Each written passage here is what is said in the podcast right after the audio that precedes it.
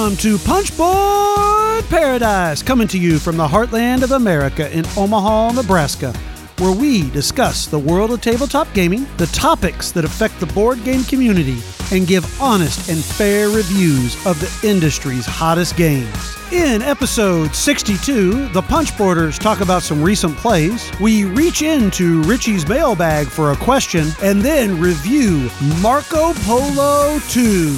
Hey, everybody, I'm Clef. Hey, I'm Chad. Nah, I'm Richie. So, no Big Ten football. Oh, what- we're just gonna Start- start, off with start a bummer. right we're gonna in. take it right down. For all of those of you who do not care about football or sports right now, this is your um, year. uh, Hey, Nebraska might go undefeated. That's the only way. oh, shut up. Whatever. Uh, national titles. Do we do we need to talk here, Chad? Okay, we can go back. Uh, I know you're a fan of history, so how far back does that go? Wha- Okay, five national championships. How many does Ohio State have? Seven. Seven. And how many does Iowa have? One. Ooh, let's see. A Numbers. long, long, long, long time. no, they don't even have one, really. On another note, I think we took a little bit of heat for our our draft topic last uh, last episode, where some people kind of disagreed with some of our picks. Well, I don't think it was heat. I think everybody had a different. It was open to interpretation, and everybody had a Right. different interpretation, Yeah. which is great. That's kind of what we wanted, I think. Yeah, it, it, garnered a lot of good discussion Yeah. as far as what that you know the low rules, high strategy. Because honestly, I mean, Chad's picks were a little crazy, but A little crazy.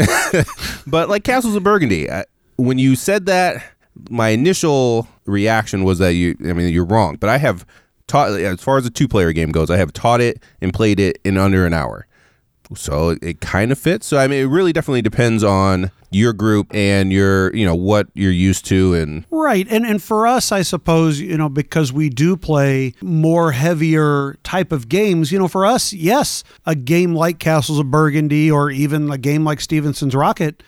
Okay, maybe not like a game like Stephenson's Rocket, but other games, you know, they seem low rules overhead to us, just high strategy, um, as opposed to somebody who maybe doesn't play those heavy of games, you know, that, that's still a lot of rules for them, you know, before they can actually understand the game. I mean, Knizia really doesn't do that many rules to his rule sets. He is not known as a as a complicated, heavy game designer. No, but definitely, especially since he doesn't play anyone else's games, they can be his his rule sets can definitely be unique where they don't have that same kind of familiarity that you get from other games. And that was my point with that one. I I mean, especially because, you know, you have a shared language for a lot of these games, worker placement, that sort of a thing. And, you know, when we think of pickup and delivery or track track laying or route building, we kind of think of it as a different as a different animal generally than the rule set that he does implement in Stephenson's Rocket. And that was true. So it, it might feel a little bit foreign if you've played a lot of games, but if you hadn't played that many games, it's not that much to digest, honestly.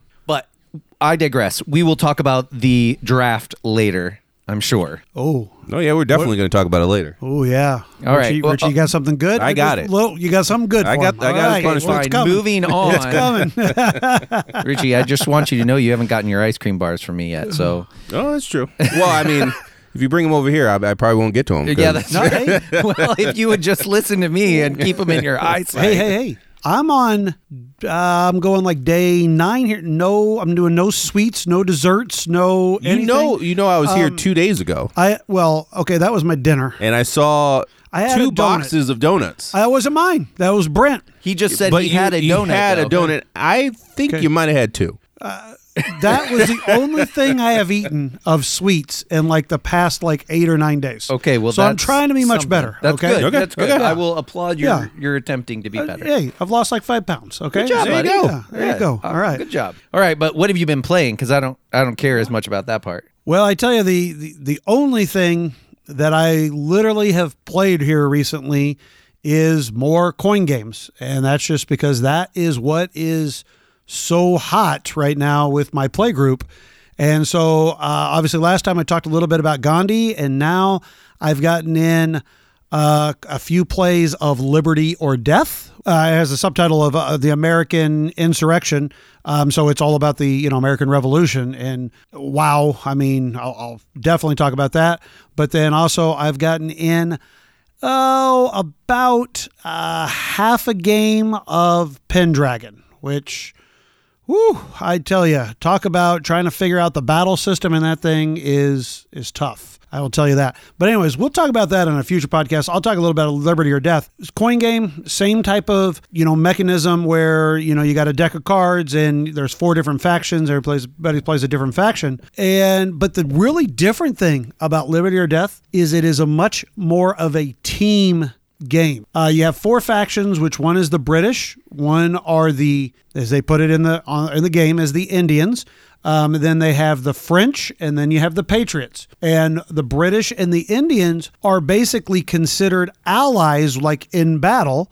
And then the French and uh, Patriots are allies. And honestly, I mean, a lot of the French, uh, especially before the, there's a certain way that the French can enter the war, they don't actually start in the war. To start with, all they're really doing is helping the Patriots. Like they're giving them things to help them get going before they even enter the war. So it's a much more kind of a, a team type of game. Um, and you know, uh, the other day when we played one of the games, Richie and I uh, were on the team. I was a Patriots, and he was the uh, French, and we just steamrolled them. Uh, we were too good of a team. Too good of a team. Nice. too good of a team. Who was the French? Did you say? Uh, I was the French, yeah. yeah, Monsieur which was- Lafayette, right there. Yeah, and All right. I mean it's. I, I like that the fact that they did not even start on the the board, and I had essentially three actions to choose from on my turn, and you're just basically preparing for war. And then once your casualties, or once the uh, British casualties get to a certain point, I can come in, and that's what I'm kind of concerned about is getting the British British casualties up to to hit my win condition essentially. Well, I- I'll be interested. We'll have to do like a like a one week thing because my my game of Imperial Struggle is hopefully going to be going to ship soon, and we'll have to play Imperial Struggle and then play the American Revolution because you know there's a whole side thing about the French helping you know just to just to be a thorn in the British side, you know, uh, in that game. So there there probably some nice carryover, but. Sounds good to me. I yeah. mean, this No. this the way you talk about it though, it sounds like it would play pretty well at two player as opposed to some of the other coin games. Uh, absolutely. In fact, I mean, uh, w- one of our uh, people in our play group, Brent, he absolutely just says it's a two player game. And I can't necessarily disagree with him because you really can play it as a two player game much easier than, say, some of the other coin games because in some of those, maybe your factions are not exactly perfectly in line and you might have to be doing a little bit of different things to try to you know try to help both of them out. But in this one it's really the same. Like the french and the patriots objective is just to have more support uh, by i think it's by like 10 or something over Right. the british.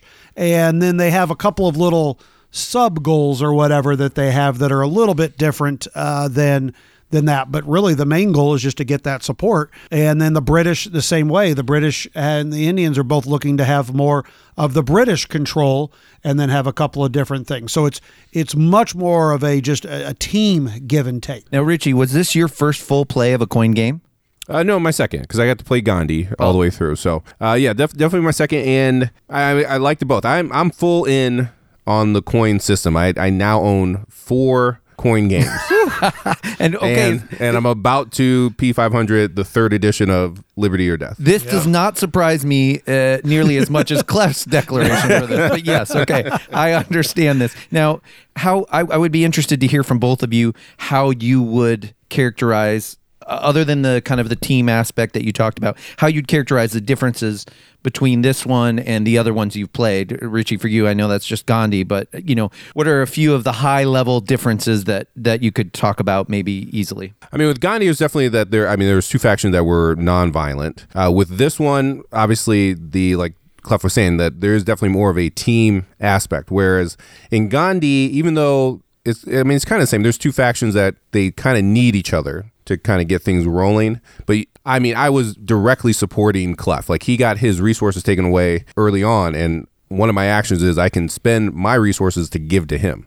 So I mean, you are just directly helping them, whereas in Gandhi, it's you know you're indirectly kind of getting each other where you need to be. Yeah, definitely the biggest high level distance difference, which I've already talked about, is the fact that it's much more of a of a team game.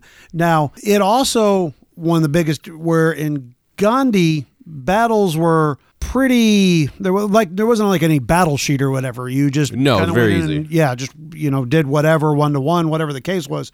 Where in Liberty or Death, there's a battle sheet, and so when you go in to do a battle, first of all you go through all these checkpoints of okay, you know what is your you know your total strength, how many pieces do you have. Then you do have a little bit of randomness in the fact that you do have a die roll and for every three pieces that basically you bring into the battle, you get to roll a die that's a uh, it's a six sided die, but it only has one through three on it. So I mean, you know, three being the best that you can get. But you continue on, and once you then get to the actual battle, after you roll these dice, then you go through like a series of each one of these questions, like okay was there a fort involved? Was there a leader involved? Oh that's another thing is there's everybody has leader cards hmm. or leaders not card but you know leaders that you have. And those can make things really powerful. And in fact one of the reasons why i won so quickly is I had a very early battle where I had my leader George Washington, you know, obviously good old GW, you know, ready to, you know, come in and kick some butt, and we we won the battle and I won it really decisively. So then after you get through all these different uh, points, then it goes down to win the day. And if you win the day by having more of your, you know, more pieces of the opponent lost than yours, then you get to go through and say, okay, well, you got to change the opposition by so much, and then you get to do this and you get to do that. And then after all that, it says, oh, and by the way, if you had George Washington as your leader in this battle, do it all again. I mean, because wow. he's that Yeah. powerful. I mean, the Patriots are. I mean, they by far, I think, are the most powerful, the force to, in the game. I mean, at least. I mean, I don't know. It was. It was. May- it's tough to say after. Yeah, one- it's, it's tough after Well, I that mean, that's game, my especially third, but since yeah. It, it went so quickly. Um, I mean, the British can. I mean, they can get their forces ramped up. Yeah, extremely yeah. I fast. I would think they and- have a the resource, you know, a strength. The they British did, does. you know, and, I- and the person playing the British, uh, you know, first time playing the British, so you know, I mean, he was still trying to learn too. And I just, I had, I'd played it a couple of times, and I, so I kind of got lucky a little bit in that fact because really, then we kept playing after that just because we wanted to get a little more experience.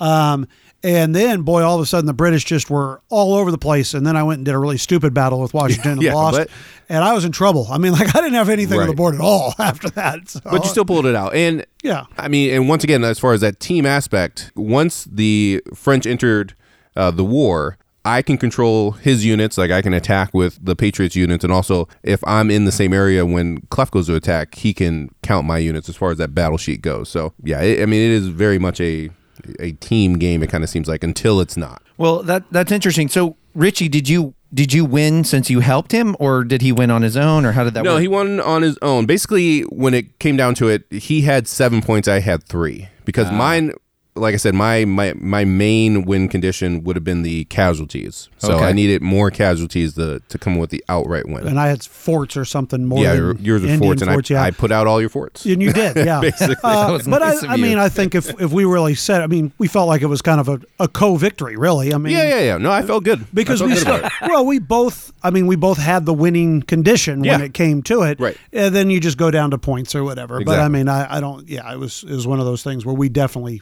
worked together to do. Yeah, it. I mean, with all these coin games, it's one where like I want to play the same one a few times in a row, Sure. just to kind of get down the strategy. Then you we wouldn't have that fast end game Yeah. where one you know faction is getting out out of control just because everyone knows what's kind of going on. Yeah, it's kind of like to be much simpler. It's kind of like root in that way. Once you know what all the factions are going for, you know how to kind of combat that a little bit. more. Right. Yeah, and I mean, and I, I tell you, as you when you play uh, the same coin game, you know, a few times, it obviously then gets easier because especially if you play the same faction, then you really can start to know what your power, you know, your your abilities are and what your commands are and your feats are and different things like that. So it does make it a little bit easier because because I'll, tell you guys, you know, I thought Liberty or Death was kind of a lot when I first learned it. Well, I, you know, when I first learned Cuba Libre, I mean, my eyes were like, whoa. And then obviously Gandhi was like, whoa. And then Liberty or Death a little bit more. Ooh, just wait till you get to Pendragon. Oh, oh boy, talk about a battle sheet. Uh, I'm, I I, th- I need like like one of these like uh, I don't know, 16 by 20 battle sheets with every point on it just to. Whoa, it's yeah. But that's another day. I'll talk about Pendragon. I've heard people talk about playing that solo. I cannot imagine playing that one Oh, solo. my just from what I know of it. But Richie, tell us what you have been playing besides Liberty or Death. Knox is in. He's in on board games now. I taught him. Ooh-wee. I, there's just a well, I'm on sabbatical now. I I'm day four. I think I'm day four. All By the time this comes out, double that. Um, but Tell, tell everybody what a sabbatical is for us who would never ever get a sabbatical. what exactly is that? Uh, so at my job, every five years you get uh, a month off, and I and I had planned this a while ago. I was going to go to Gen Con this year, and then I was going to go back Yeah. take the kids to uh, Ohio to visit uh, my folks. So. You know that's all out the window. So now I have a, a gigantic to-do list from Jessica daily, and I play board games. so that's that's all I've been doing. But Knox was uh, he he asked to play a game because he was in between school and summer camp. He was home for a week, so it was just me and him at home for a week. And he was asking about uh, some of the games that I had bought, like right when he was born and put up. Outfoxed has been his favorite so far, which is like a little deduction game. So I've been playing. I think I, we played it three times in one day, and he basically asked every day to play it. But we played Outfox, the Robot Turtles, and uh, Ticket to Ride, the uh, First Journey. Oh, okay. So he's in. I All think he's right. in. I Good think we're going, good. man. Good going. Uh, but as far as adult games go, I got in a play. I finally got my Clockwork expansion for Root in, and and got in a two player game with one of the bots with Jessica. So with and if you ever played the original solo game for Root, it wasn't. It was not that good. One, it was complicated. The bot had a hand of cards essentially that were faced away, and you'd flip things over, and based on that, you would do certain things. They've gotten rid of that, and this was all essentially from the Better Bot program, which was just a fan made expansion just to try to improve the bots and bring in the other factions as well. And i mean they did a fantastic job. And you can go on bgg into the forums. You can kind of see the whole process in there. Uh, but with this if you like two player Root is terrible. I think i've played two player Root with chad yeah, I played it with you. I mean, it's just not good. It- one, you can you can't really use any other factions except for the the cats and the birds And then you have to switch. and then you have to switch, and then you whatever your cumulative score is is your your score. But it, it's not good. Uh, with this though, I mean, obviously, it, it just turns into a three player game, which I would say my favorite player count for Root is four, but I'll also play three as well. Three or four is kind of the sweet spot because you go around the table quickly, and you can you can play with a lot more factions that makes sense. And it's not chaotic. It doesn't go on too long. But with this, it made that two player game now viable. It made it to where it, it basically feels like a three player game where you have the we played with the cats and the automated alliance or yeah the automated alliance which is the woodland alliance from the original game. And it has a cheat. Someone's going to run the sheet and technically you could play with more bots. So if you wanted to you could make it you can add as many bots as you want. So you could play a solo game and have three bots. I don't know if i would do that. But with the two player game you could run two bots and have each person run a bot and it wouldn't be that hard. Uh, you flip over a card and d- depending on the suit, it will tell you what to do on the sheet, but it's, it runs really smooth. They did a fantastic job with it. I would highly recommend it if you are looking to improve like the two player game or if you get together a lot at three players if you constantly want to have that four player. This is it's a home run. As far as just the solo, I, I did run a game where I had two bots and myself, and it was good. It was still good. It was way better than the original uh, solo play, but still with Root, I, I want other people at the table. But uh, it now we can play Root two player, and it is enjoyable. I'm gonna have to get this for sure, so I can play me some root solo here. All right. Well, we can cut that part out. But if, if you, so I, my other question to you then is, if you haven't played Root that many times, is it still pretty easy to implement the bot, the clockwork thing? Uh, yeah, I would say if you even if you haven't played Root that many times, if you understand Root, and for the most part, not much changes as far as like with the cats, they're pretty much like their sheet is just like the original sheet. Like if you were playing as a human, uh, it's just it just has some automated things in there that are going to happen and you just put them out. And you also have uh, difficulty levels and traits that you can add on to each faction as well. And they go like easy uh, medium hard and the nightmare. Um, the nightmares i've read those cards and I, I have no clue how you would even come close to winning but I'll, I'll have to give that a try one of these times. But yeah i would say even if you've only played a couple of times as long as you understand root then you could run this pretty easily. Cool. so what have you been playing chad? Well, I, like you, have gotten to game with my people mostly when I'm not gaming with you guys. So, not a lot new, unfortunately. Uh, Clef just needs to close his ears for a minute. And I will tell you about what I played uh, with my son because my son asked. I, does it start with an m No, it's not Okay. Munchkin. I mean, I have played that, but that's not what I'm going to. No, to I talk was about. going for Marvel. I was thinking about Marvel as well. Yeah. I, I could I could talk about that, but I won't because Clef. now I did I actually got some some text and some talk on the Slack about how they they enjoy me talking about champions, but I, I won't go there. Yeah, sure. Talk away. I could use a little nap real quick. Yeah. well, first I'll talk about something that Clef would like even less. And uh, Finn had been talking to me about the fact that he just wants more story in games, but that you have to be real careful with him because he doesn't like to sit still for that long. So a 60 minutes is like tops for him. I got the second edition of Pathfinder, the adventure card game. And Oh, so, nice. Yeah, we played the uh, intro scenario, the three of us, um, Stephanie, he, and, and myself. And we played that. And, you know, it's fine as far as the mechanisms. What you're doing is you have your own deck and you're you're picking out your deck and you your cards are your life as well. So once you you finish your deck of your adventurer, um, you're dead if you if you can't draw any more cards. And what you're doing is you're kind of going to these different locations and trying to turn over cards from those locations to beat uh, villains and henchmen and close down those locations. Because if you defeat a villain, he will run to another location. And so you're trying to either guard it or lock it down. And then when you complete that adventure, you will level up your your deck basically you'll get add-ons to your deck and so that's honestly the most interesting part is it's kind of like a campaign it's like made to be D&D with cards. So your adventurer will get to new things. And the story's not even really that strong, but Finn is excited about like using this character next time and getting this card that they'll upgrade to their deck and and that sort of stuff. And there're a lot of different characters. Some of them have, you know, little animals as allies and things of that sort. You're doing little mechanisms where you're deciding to spend cards to increase your die rolls because that's another thing it's it's die rolls and you can really get shafted on the die rolls you can you can mitigate it some by these blessing cards but you can do that as well and then you can also you can also give people other cards that might help them with their checks to to do stuff at different locations. So that's that's that's one of the things I've been playing. And then the other thing that Finn really wanted to play is we did get the uh, the Hulk expansion and the Black Widow expansion for Marvel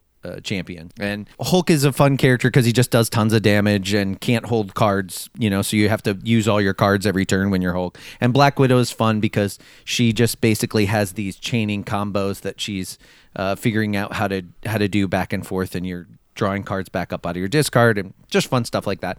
Both uh, really good uh, expansions if you're if you're into the game. Cool. Well, you know what we haven't had for a while? What's that? A little Richie mailbag. All right. Well, let's let's uh, find one of those. Richie, you got anything in that mailbag? Yeah, I think I got something in there.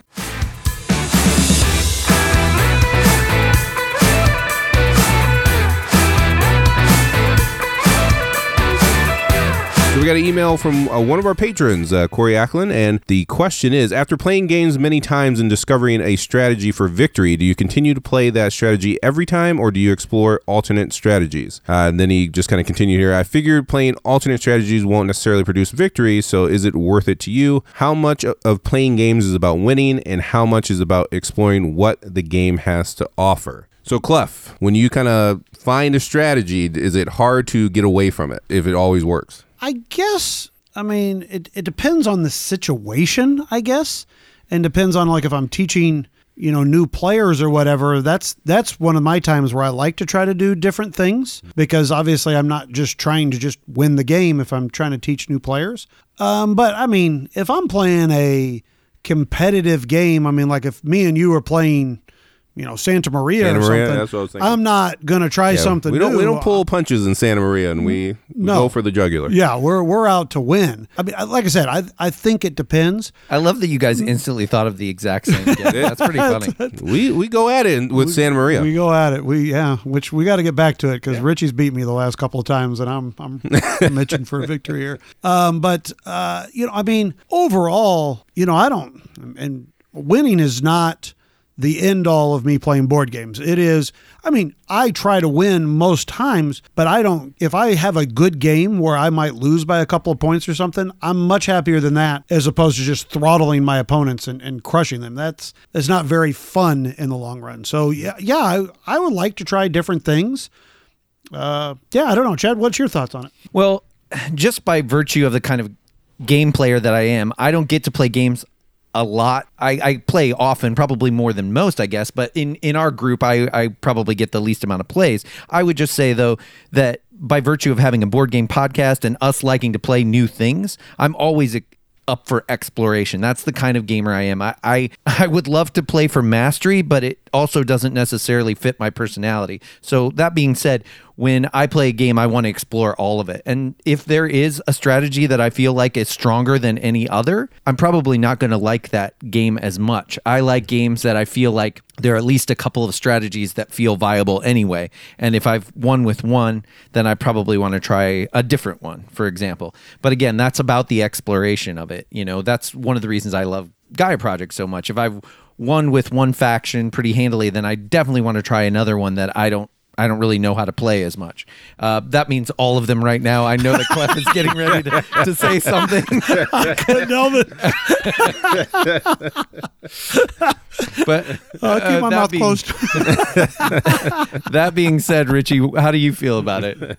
I mean, I kind of feel the same way as, as if the game has a particular strategy that always wins. I, I probably just don't want to play that game all that often. I, I'll probably stay away from it. I usually, whenever Clef says, you know, this is not a good way to win, then I try to win that way. I, I either want to try to take the the hard way to a win, or I'll just pull levers. I, I mean, I personally don't care about winning. Like if I'm sitting at the table, I really don't care about winning all that often. Uh, Santa Maria is one exception, and if I'm online, Nippon, uh, just because Board Game Arena ranks you, and I'm I'm trying to get higher on that. I think I'm like ranked in the 40s or 30s. And for Palaces of Carrara, same thing on Board Game Arena. I think I'm ranked like 14th because no one plays that game. so, so those are the only times that I will care about winning, and I will I will just I will do whatever I have to do to win in in those two games online. Because I say, the pawn, you you obviously have a strategy that you know how to. Yeah, go yeah, with. yeah. And online, yeah, there's I don't I don't pull any punches online because I'm I'm I can't lose to Clef online I- with that. I can I lose to him in real life, but I can't lose to you online in that. Uh, well, I don't think you play any pull any punches during the live games either, because I can't remember the last time I won. Well, I'll play with with like like uh, now that it has like new factories for through that expansion. Like I'll just mess around with those factories. You know, I, I have no problem doing that on there, but those aren't online. So sure, sure. The only person that Richie is uh, behind in Palaces of Carrara is uh, somebody named the real Wolfgang Kramer, I think. So, that's pretty Uh, good. no, and I, Richie, I, I, that's one thing I love about playing uh, games with you is it's always fun for me to go like, well, nobody's done this, and then Richie is going to do it whether it's good or not. I remember Yeah, usually it's not yeah, good. yeah, I remember Cooper Island. Me saying, "Yeah, Oh, no yeah. one's built the the, stronghold, stronghold, or yeah. whatever." So that's all Richie focused on doing. It didn't matter who's going to get crushed. He's like, "I'm building that stronghold." So, We've yeah. we've kind of I mean I've kind of learned since then though so that the smart thing is basically to say nobody's ever taken 10 loans in this game. so it's still yeah, when it comes to loans, you go. use it. I'll, I'll I'll take the loans. it's kind of like in Back to the Future where they call Marty McFly chicken, you know. Yeah, exactly. It's like I'm going to do it. All right, that's a good mailbag question. Yeah, thanks, Corey, for that question. And if anyone else has any other questions, you can send those to punchboardparadise at gmail.com or you can throw them into our Slack or even throw them into our, our forum on BGG, Guild 3227. Well, before we go on to our next segment, really quick, uh, I just wanted to follow up on our discussion from last podcast, and uh, we posted on some of our social media. But if you don't follow the guild or if you don't follow our social media, uh, I just wanted to kind of add on one of since we had our discussion on racism at the board gaming table. A good friend of mine reached out to me and suggested a book called "So You Want to Talk About Racism" by Ijeoma Oluo. And uh, so I've since read it since then, and it's it's honestly exactly what we were talking about. And so if you because we kind of fumbled around with the topic and tried to suggest some stuff, but if you want to hear a little bit more about it or you want to read further about it, she addresses a lot of the things we talked about in the last podcast with uh,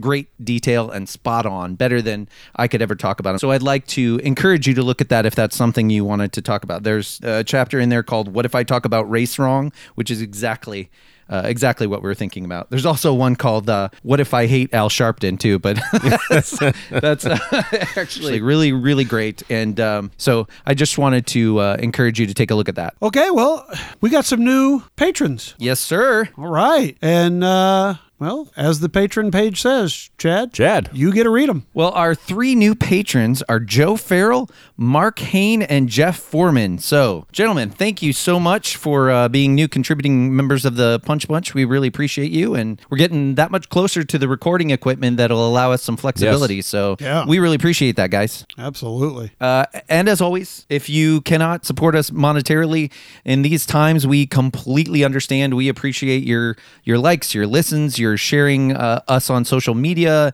and uh, all of those kinds of things. Uh, reviews are great too. So thank you so much, Punch Bunch. All right.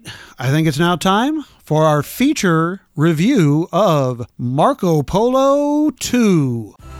How many times have you spent more time getting your board game set up than playing it? Well, if you have, then you need an insert from 3D BitSpace. They make great ones from Marco Polo to Grand Austria Hotel. You can even contact the owner, Ryan, about a custom insert. So head on over to Etsy.com and search 3D BitSpace. And when you order, also send Ryan an email and mention Punchboard Paradise and receive a free hex tray. Get to playing games and not setting them up.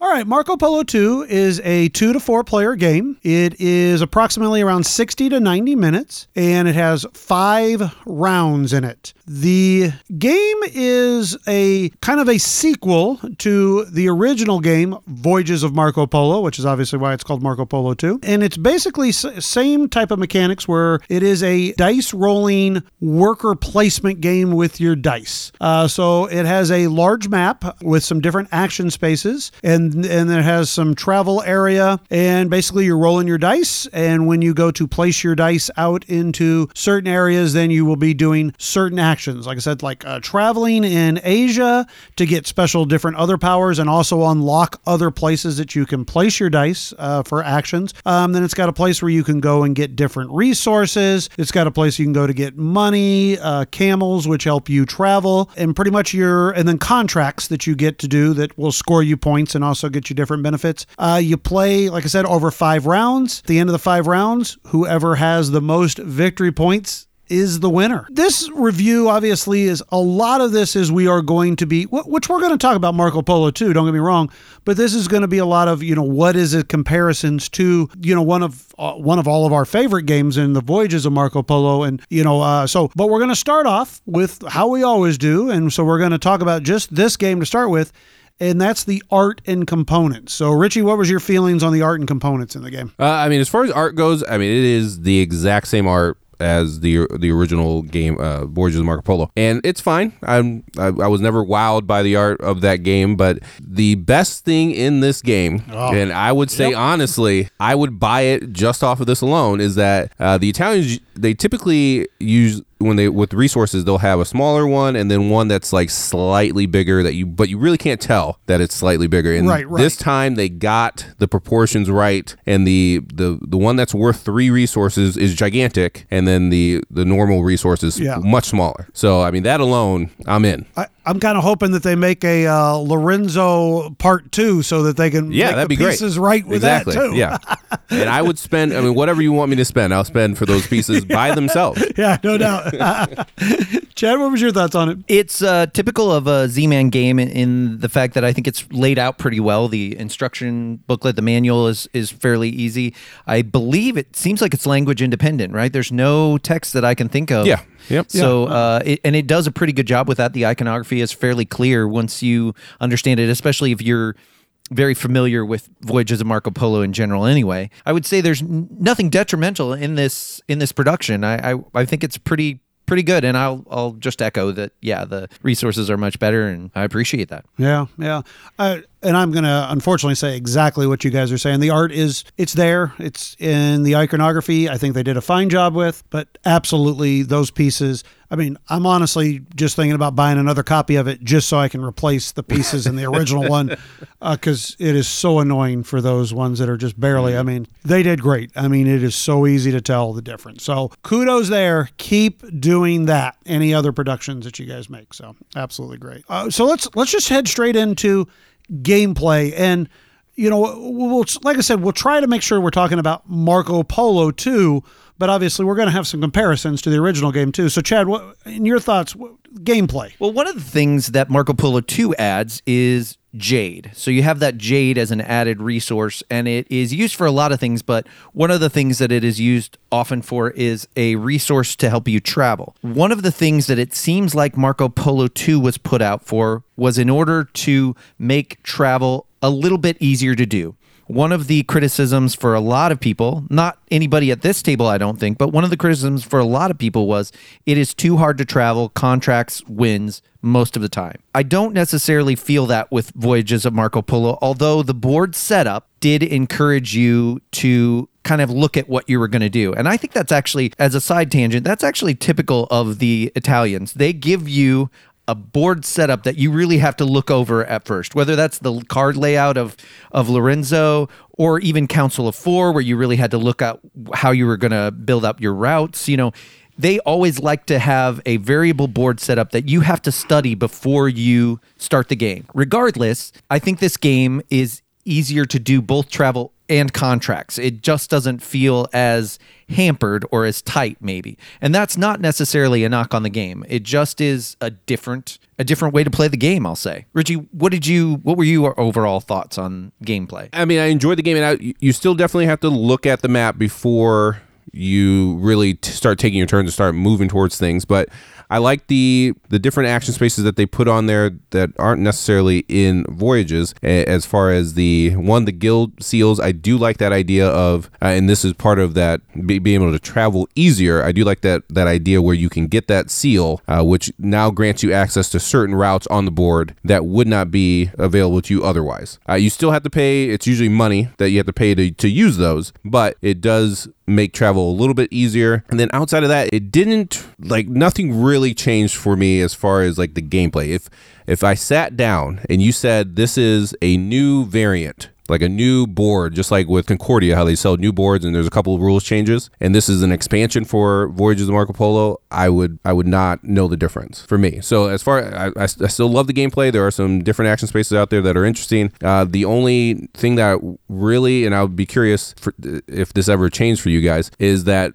start player is now where it used to be. Um, if you were the last one to travel, you became the new start player. In this, you have to use the very top travel space, which requires three dice. And in uh, my games that I, I played for this for the review, start player never changed. So I don't know if that ever changed for you guys. Even like I just played last night at a two player game with Jessica, and she was a start player for the entire game just because it, it didn't make any sense for me to waste three dice to take that away from her. It is a very expensive action to take, and it hampers you drastically to take two of your other possible actions away just to get start player. Yeah. Especially in a two player game where you don't have a Right. whole bunch of people going in front of you. Yeah, yeah, de- definitely. It's very inefficient, is Yeah. what I would say. Well, on that, I'll hit that subject here real quick before, I, but I move on. Uh, you know, I've gotten in seven plays of it, and um, you know, a, a few of them have been at two player, and the only person that has ever taken that spot is uh, my friend Brian, and uh, he's taken it like four times.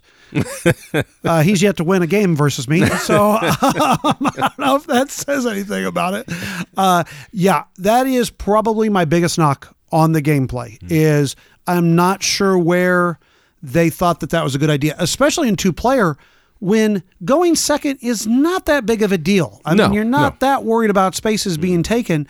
And, you know, maybe in a four player game, you're going last. You might be like, well, I'm going to sacrifice three dice because this is really hurting me. But boy, I don't even know if it's worth it at that point. So I, I'd be fine if they had that as the option of you got to be first player if you did that.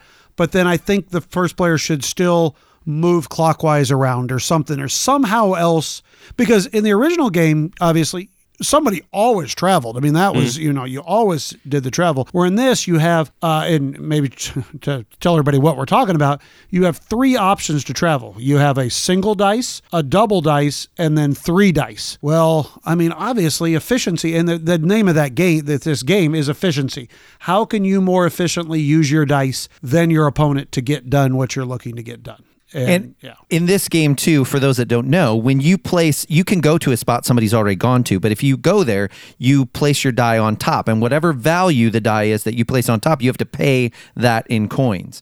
And the other thing is that single die spot for travel, you have to pay some money to, to do that spot as well. So that's that's something to take into consideration. Sure. Uh, now, my overall thoughts on the gameplay. Now, I have played Voyages of Marco Polo a number of times. I mean, it's somewhere probably in the 20 to 30 range at least. And I will say right now, I'm pleasantly happy with this because it does, yes, does it feel like just an expansion? Absolutely.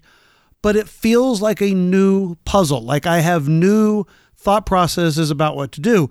Uh, one of the other really big things that they changed was how you get resources. Before, it was just a market where you could go and let's be honest, the first move everybody always makes is if you had a six, is you went and got six camels because Yep. it was so important from that market.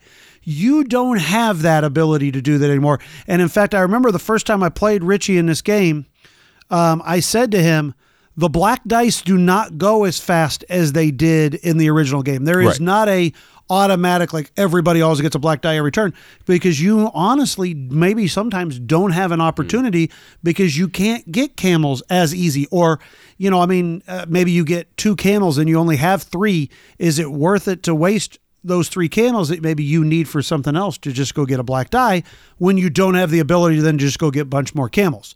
So they definitely changed that, which I like. I think that makes it a lot more interesting um, aspect of it. Yeah, and then the new way to get resources in here is there's like only three spots, but then they they change up each round. Where the bottom part, where as you spoke about, there's the new resource Jade, which Jade has a couple of main functions. You need it kind of to help you travel, but it also helps you to get better resources Yes, when a- you go a lot of resources, especially in the later yes, rounds. Yeah. And is what we'll talk about here in a moment with the, the player powers. Uh, but one of the games we had, uh, Chad had this player power that every time he completed a contract, he got a Jade, which enabled him uh, to continue to get those resources. I happen I got that power one of the times I was playing a two player game with Brian and I destroyed him. I mean, I scored like the best score I've ever scored in the game because it was just ridiculous. I mean, that player power was unbelievable because that Jade is that engine to get you rolling in that game. And so, I mean, just absolutely just just destroyed with that player power. So maybe that's a good spot to take. I mean, you guys haven't maybe played. I've I've gotten to play every single player power now. Did you guys notice, or at least Richie, in the few games you've played, have you noticed anything better or worse? Or I've gotten to play three player powers. The only time I've played against the one that you're talking about that Chad had was that game. So I I, I haven't seen it win in any others. But I mean, it, if you have a lot of Jade, then you have access to a lot of resources. Which if you can't get your hands on Jade, which sometimes you need it, um, it it can make the game tougher. Even though there are more spots to travel. Uh, and so on. So the player powers that I had were the one where you can skip the oases. uh huh. You still have to pay the the cost, but you get three points for every oasis that you skip for every different oasis that you skip within that travel turn.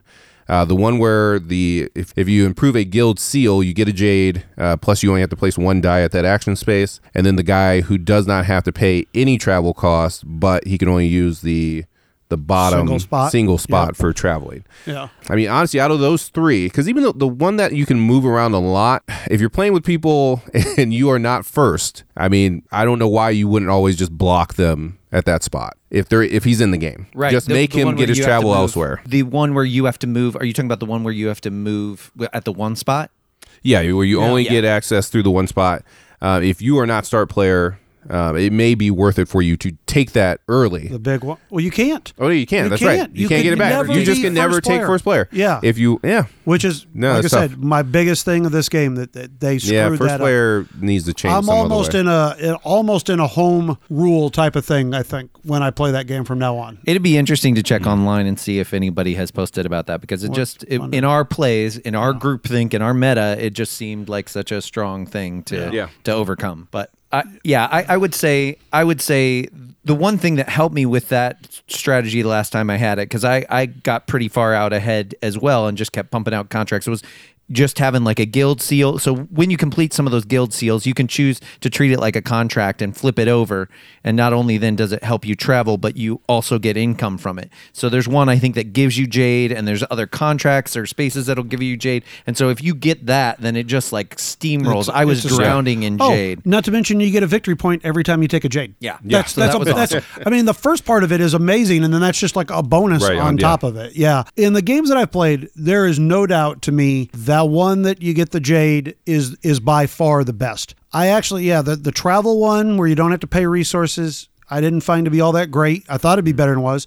The one where you got to skip oases, I thought was really good. It's not that good at all. No, I mean unless unless it, once again it depends on how the map is set out. If the map is set out and your goal card aligns with a, a path that is going to give you some other benefits that are that will really work with you, then the Oasis one is just kind of just a bonus essentially Right. for what you were already going to do. Right, sure, absolutely.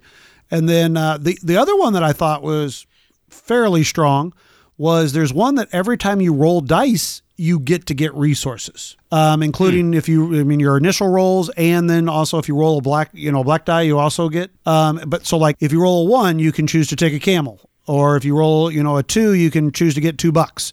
And or if you roll doubles, you could choose to get a jade or get a gold or different things like that.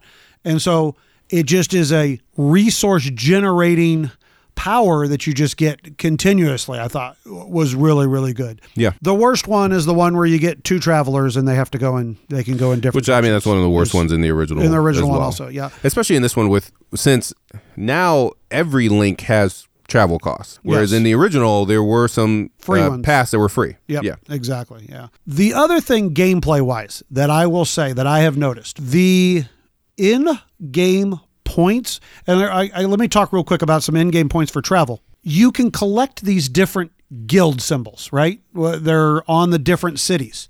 And at the end of the game, for every different symbol that you have, you're going to add them all up and then you're going to get a certain number of victory points. I don't think those victory points that you get from it unless you get way up there, is worth it. I mean, it's like you can get like six symbols and it's like 10 points at the end of the game or something. It's, Right. it's not all that great. I'm all I'm I'm curious on where their you know the play testing was, and I haven't played this game nearly enough to be able to say anything about it. But it seems a little like I'm almost thinking w- when I now start the game, I don't even care about those different symbols. I'm just after the cities that give me mm-hmm. the best actions that give me the best points. You know, or I mean, not the best points, Right. but the best, Best abilities. or- yeah, the best bonuses. I don't even care now about trying to rack up those points because they're just not worth enough points. I think it's ancillary. The, the the things that you have to consider with that are did you finish a contract which gave you an extra symbol or you know some of the extra things that add to that then that makes it worth it where you can bump up to the end of the right side of the track the you know the, what you were talking about the furthest amount of symbols. And that's when it becomes a little bit more of a factor. Possibly, yeah, but I mean that's that's very rare that at least from the games that I've played where I've seen anybody get a significant amount of points from that. But so do you still think contracts are king? I think if you can get an engine rolling, I think you will still win with contracts at hmm. least. Now, I honestly, you know, I'm not in the belief that the original Voyages of Marco Polo that it was all just contracts. I mean, I've I've certainly won games where I've you know traveled and done contracts, but I would still say th- in both games, I think contracts are still a you got to still do a good majority of them if you're going to win the game. I don't think you can completely ever ignore contracts. There's no way. I do like that because in the original there was an action space where you would go to get those contracts. Where now you have to get to a contract city, and from there you can take your contracts. Yes. So I do like that. So it, it is harder to get contracts, and there are like three or four different cities that will give those to you. But that, I think that was a good a good change. I like that a lot, and it dovetails with the mechanism of having action spots in different cities because that's really what you want to look at too. You want to look at okay, so here's what my goal cards are, here is what my character does well, here's what the board layout gives me, and what I can use to maximize that engine and where I can get to easily and, Yeah. and use that action spot. just speaking of the travel, they've also got those new three mega cities, I almost want to call them, where you get a bonus going there, like a city bonus, but you also have a new die spot that and those three spots are like amazing. Like Yeah, one's like you get a lot of cash seven and- bucks, one's yep. get you four camels, and one is uh, get you one of each resource.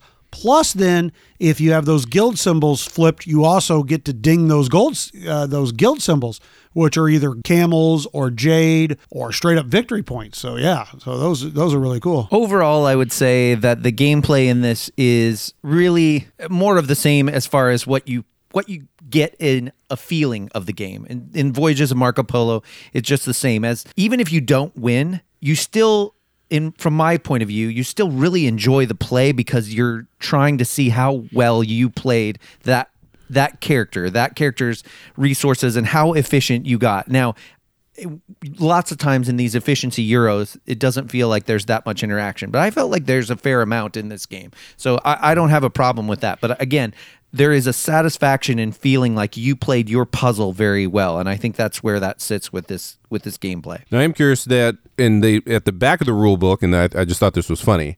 They said that you can integrate this with the original game uh, and the expansion. We don't recommend that, But, but, yeah, but it's not recommended. but you can do that. Did either one of you try the expansion, the original No. expansion with this? Okay. No, I'm still just yeah exploring it. So player count wise, do you guys feel you know out of your obviously we haven't had a ton of plays, but do you feel like it plays any better at two, three, or four, or any big differences? I mean, I like it at all player counts. You're going to have blocking pieces out there if you're playing at two and three uh, compared to the four. But I I've always thought that it scales well no matter what the player count is. Yeah. agreed this is not one that I would complain about, you know, going too long in the player count if you were to play at four, or not getting enough interaction if you were to play at two. So I, I, I'm happy with all my plays of it at the different counts. Yeah, yeah, I totally agree. I mean, I have no problem at it too. They do some good blocking to make it, you know, uh, enjoyable at two. But like you said, I mean, three and four, I don't think it outstays its welcome. It's still a solid game. You know, a little bit different on maybe you know your action spots. Maybe get a little money is a little more important because obviously you're gonna have to go on top of people a little bit more. But yeah, to me, player count, yeah, pretty pretty wide open. So, uh, so what about replayability and variability, Chad? What do you feel? I would say this game is pretty strong on it in that you have all those different uh, characters to play with and their you know their powers that you're trying to be efficient at in addition to how much board layout initially affects your gameplay right? I can't remember and clef you'll have to have to help me on this. I can't remember if you see all the cards that are in the game in the layout and it's just different or if there are some cards that don't come out within the game Uh, well, there the, the one other thing that's different with this game is there is a new action spot that they put out two city cards, and those city cards change each round. So that's really the only variability that you see um, during the game. Now, obviously, I mean, you know, different cards come out you know at the beginning of each game or whatever and there's quite a big you know stack of cards but yeah that's probably the only variability in the game is those cards switching out Perhaps the contracts, because you usually don't go through the whole thing of contracts. I don't think. Oh, sure. But I mean, the contracts are all pretty similar. Usually. Right, I mean, right. There's not a lot of variation there. So, what do you think, Richie? Yeah, I mean, as far as uh, replayability, I think it's it's definitely there. It's the amount, and when I played with Jessica, she, it's been a while since she's played Voyages, the the original, and she's like, "There's a lot going on on this board. It is a busy board because there's a lot of spaces. There's a lot lot to look at, especially if you have not played the game uh, in a long time. The variable uh, setup of that board, I think that alone puts it in a, a good place. I definitely feel the same way. I mean, I feel like every time there's a new kind of path to victory that I'm looking at, I mean, it's a different, as you said, I mean, the board layout really makes a big difference about what am I going to do. There's also the variability, like I said, in the market now. So you Right. have different tiles that come out. Now, there's the same five tiles, no, six tiles that you go through. So you're going to see the same ones, but they can come out in different ways, you know, and sometimes uh, that can make a big difference on what your plan is. So I, I perfectly think this is a game that you know I can still play many a times replayability, and it still gives me enough variability that uh, you know that I still enjoy it. By the way, back to Corey's question, Newton. Newton, I do not change my strategy. I just destroy when I play it. Never. I just I just is- thought this about is that very question.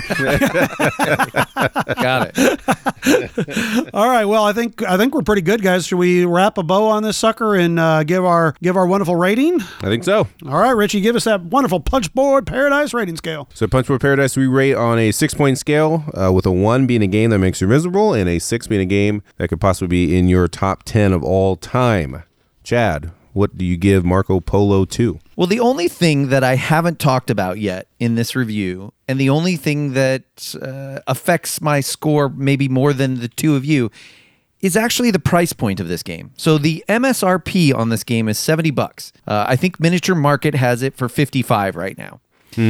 It it is an expansion. We've talked about that. That's a lot to pay for an expansion. Now, uh, there are other games. I think Underwater Cities has an expansion that's about that much or nearly, but you're getting these huge player boards and some a ton of cards and different stuff, and it's you know what you're getting. I feel like this is an expansion. So for me, I haven't purchased the game. I think I eventually will purchase the game, but I'm going to wait for it to go down in price in the hopes that it will because it's just a bit too much for what I feel like is an expansion. That being said, I really like the gameplay. It's more of the same feeling that I get when I play Voyages of Marco Polo, which, as you know, just from our past drafts and talk of the game, it's one of my favorites. I like that game a lot. It's a really great, uh, fun feeling Euro where I just feel good about making my character as efficient as possible. I'm going to give this a four. The reason it doesn't bump up to higher than that is really just because of the price point. It's a it's a low four, but it's still a great game, and I would highly suggest anybody who was dismayed by the strategies in Voyages of Marco Polo to still give this one a look because you might enjoy it quite a bit more. And if you already know you love it, definitely at least be on the lookout for it. And you'll have to decide if that price is for you. What about you, Clef? First, I mean, Chad, I, I see your point on the price. However, my rebuttal to that is there's a lot of people out there who have never played the Voyages of Marco Polo, and they can go and buy a copy of Marco Polo 2, and it's not an expansion where they have to have the original game. So I, I understand the price point. And quite honestly, to get those better resources, I mean, I, I'd have paid about $90 for that game. um, but I have been, you know, and talking about the big, you know, the big uh, elephant in the room is obviously, is it worth it to purchase if you already have Marco, the Voyages of Marco Polo? And I would say for me, it depends on how much you've played the Voyages of Marco Polo. If you've only played, and you know, like where Richie said, you know, Jessica hadn't played in a long time, probably didn't feel that much of a different game to her, just a couple of different mechanisms and you know whatever. But for someone like me who had played you know the Voyages of Marco Polo's as many times as I had, this was a refreshing change. I really feel like it changed the game a lot. I felt like there was a lot of new, different things that they did well. Couple of things that they didn't do so well, like with the with the uh, first player uh, marker changing. But I think they did mostly very, very well. And I think they, I think this is well worth it if you're a big fan of Voyages. I definitely say it's worth it. I think it's worth the $55 price tag. You know, I don't know, maybe not 70, but usually, I mean, you know, most people aren't paying the standard price or whatever. But, anyways, I enjoy this game. And this is tough for me because since it is so similar, now, Voyages of Marco Polo is if it's a darn near top 10 game of all time for me. I like it that much. So if you're going to go off of that, I mean, it's a pretty easy rating for me, right? And as far as, I mean, uh, and I, I hate to uh, put this down on recording, I mean, this is definitely a game that's probably going to be in my top 10 for 2020. Probably. Okay. It's a Probably. good thing that this Is is, it the a, best game you've played so far this year? It's a good thing No. that it's a COVID year, and there maybe might, might not be. yeah, I don't have to worry in about a top ten. games going on, but um, but no, I, I it's a, it's a very very solid game. However, I, I for some reason, and I don't know why, and maybe because it is just kind of the same thing, and yet you know just a little bit different. I have a hard time saying a six, so I'm really gonna say I'm gonna give it a five. And uh, like I said, because it all depends on where your status is of, of you know i mean like i said if you only played voyages a couple of times is it you know is it a game i think you must have? I don't think so. But if you've played voyages a lot you know the same things i've said. So i'm going to struggle here but i'm going to say a five but a solid solid five. This is a very good game a very good implementation. And you know uh, if you want to say it it's a great expansion and well worth it. And i think they did a great job. And you know the pieces are bigger so that's that's a, that's a big plus there all right richie's finishes off Well, Voyages of Marco Polo is a top. I think it's been a top three game for me for the past three years. So this is something I, I was definitely looking forward to, and it didn't disappoint. And I I look at it more like Chad is saying as it's an expansion. Uh, I, I, know it's it is a standalone game, and if you have never played Voyages of Marco Polo, man, it would be it's tough on which to tell you to get. For me, and I kind of struggle with this as well, just like Clef on giving it a six. Obviously, a top three game. The the original top three game for me, and this really isn't much different. Uh, the things that keep it from a six, just as a standalone game, is one the starting player not moving or at least for us, it, it has not moved. That's a ding against it. And with the player powers, and this is more just because the original has been expanded and we have more player powers than what was in the original base game. The that one player power being as strong as it is, it makes it tough to put this at the same six. So it's coming in at a five for me as well. It's it's a great game. Check it out if you get the chance. And honestly, just get both and find a big box and just throw them both in there. Well, what if you have a 3D bit space insert for the original Marco Polo? I, I, I can't do that. Well, Ryan, get on top of making a crate oh. for Ooh. Marco Polo and Marco Polo 2. Oh, there we go. All right. All right. So that was our review of Marco Polo 2. With a four from me a five from Clef, and a five from Richie.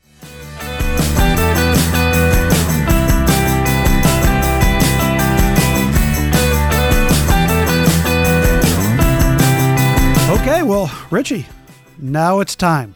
Now it is time to dish out your little, little pain, punishment, little punishment, little pain. And just to go over the uh, results for our last draft, which was low rules and high strategy, and one of us had some questionable picks, and I came in first place with 50% of the vote. Clef came in a respectable second place with 36.5% of the votes. Hey, that's not bad. That's not bad at you all. had Concordia. Yeah, that's not bad. Very good. Cons- well, I mean, you put your son's name in as one of my games instead of Devon, but no one voted for you Whatever. because of Devon. and then Chad came in last place with 13.5%. Ooh. I've been thinking about this punishment because the, the last couple of times, Clef's sneaking in some positive things for what what he has. So before I hand out this punishment, I I want you to understand, Chad. One, what I'm going to ask for, it may not even be 100% true as far as what I want. I want an apology for a couple of things. Whoa. Now, one of these things may not be your fault, but you're gonna apologize anyways. uh, and and actually, Clef might want in on this apology. This is for you too, buddy. Oh, all right. I'm so, but the first one, which I am gonna blame you, because Alban Viard thinks I'm an idiot. Because that is Chad's fault. Here we go. You only get one. You know you only get one. I'm sliding in too. I'm pulling a Chad here. I'm pull sliding in. Uh, I allow it. Thank you. so I want you to apologize for that post on social media. Second one, I want you to apologize for the fact that we've been playing 18 Chesapeake online for it feels like, Feels like half forever. a year. and once again, that may not be your fault, but you're gonna apologize for it anyways. So I would like to hear that apology and make it good. All right, start your timer. Okay. Uh, I do want to apologize to uh, to you for not teaching the game well enough that you uh, would not would not suffer being embarrassed by Alban Viard because I posted your train picture and he said, "What the heck is that green player doing?" uh, that was my fault uh, for not coaching you through the game better, and I will take 100 percent uh, All right, hurry up and get to culpability. With right. that. Uh, as far as 18 Chesapeake, I'm really sorry that on 18xx games with Toby Mao, I did not, I haven't had him implement a better system for telling you when your turn is up. you're going to take the blame for this. I, I'm sorry. I'm really sorry that I did not that I did not uh, force uh, force Toby to implement a better strategy because you're I pushing, the, always you're take pushing my this turn. off. You're going to take the blame for this. Who who takes their turns faster than I do? Who? You're, you're, you're pushing this off. This is not how this is going. I am telling you, I I am not to blame for taking it too slow. I am to blame for not finding a better system with Toby to alert you of your turn. I don't know, Clef. What do you feel about that? That second half of the first half of the apology. First, first A half plus. was a very good apology. Yes. If you want an apology from me for getting you involved in 18 Chesapeake Online, then I will take 100% uh, culpability. for Okay, that. I'll take that. we started that game before, we did the even did a review. review, yeah. I just want you to know there were a week sometimes in between turns Nah, in nah, an all auction right, let's go to the end nothing to of do the with me. show. Well, on that note, guys, let's go play some uh, not 18 Chesapeake. folks, we will have uh, some kind of an episode for you in two weeks. It'll probably be a draft, but uh, I, I'm sure it will be entertaining. And uh, I won't make anybody play any train games in the meantime. punch, punch. Take care of yourselves and each other. All right, everybody, have a good night. Thanks for listening. Punchboard Paradise would like to thank our loyal listeners as well as the publishers and designers that have provided review copies. You can find us at punchboardparadise at gmail.com. You can find us on Twitter at Punchboarders. We are on Instagram at Punchboard Paradise and Facebook at Punchboard Paradise.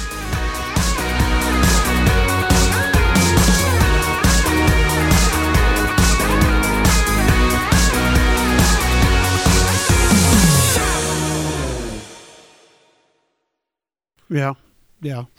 Um, well, for me, I would say. What would I say? Hold on. What's the question?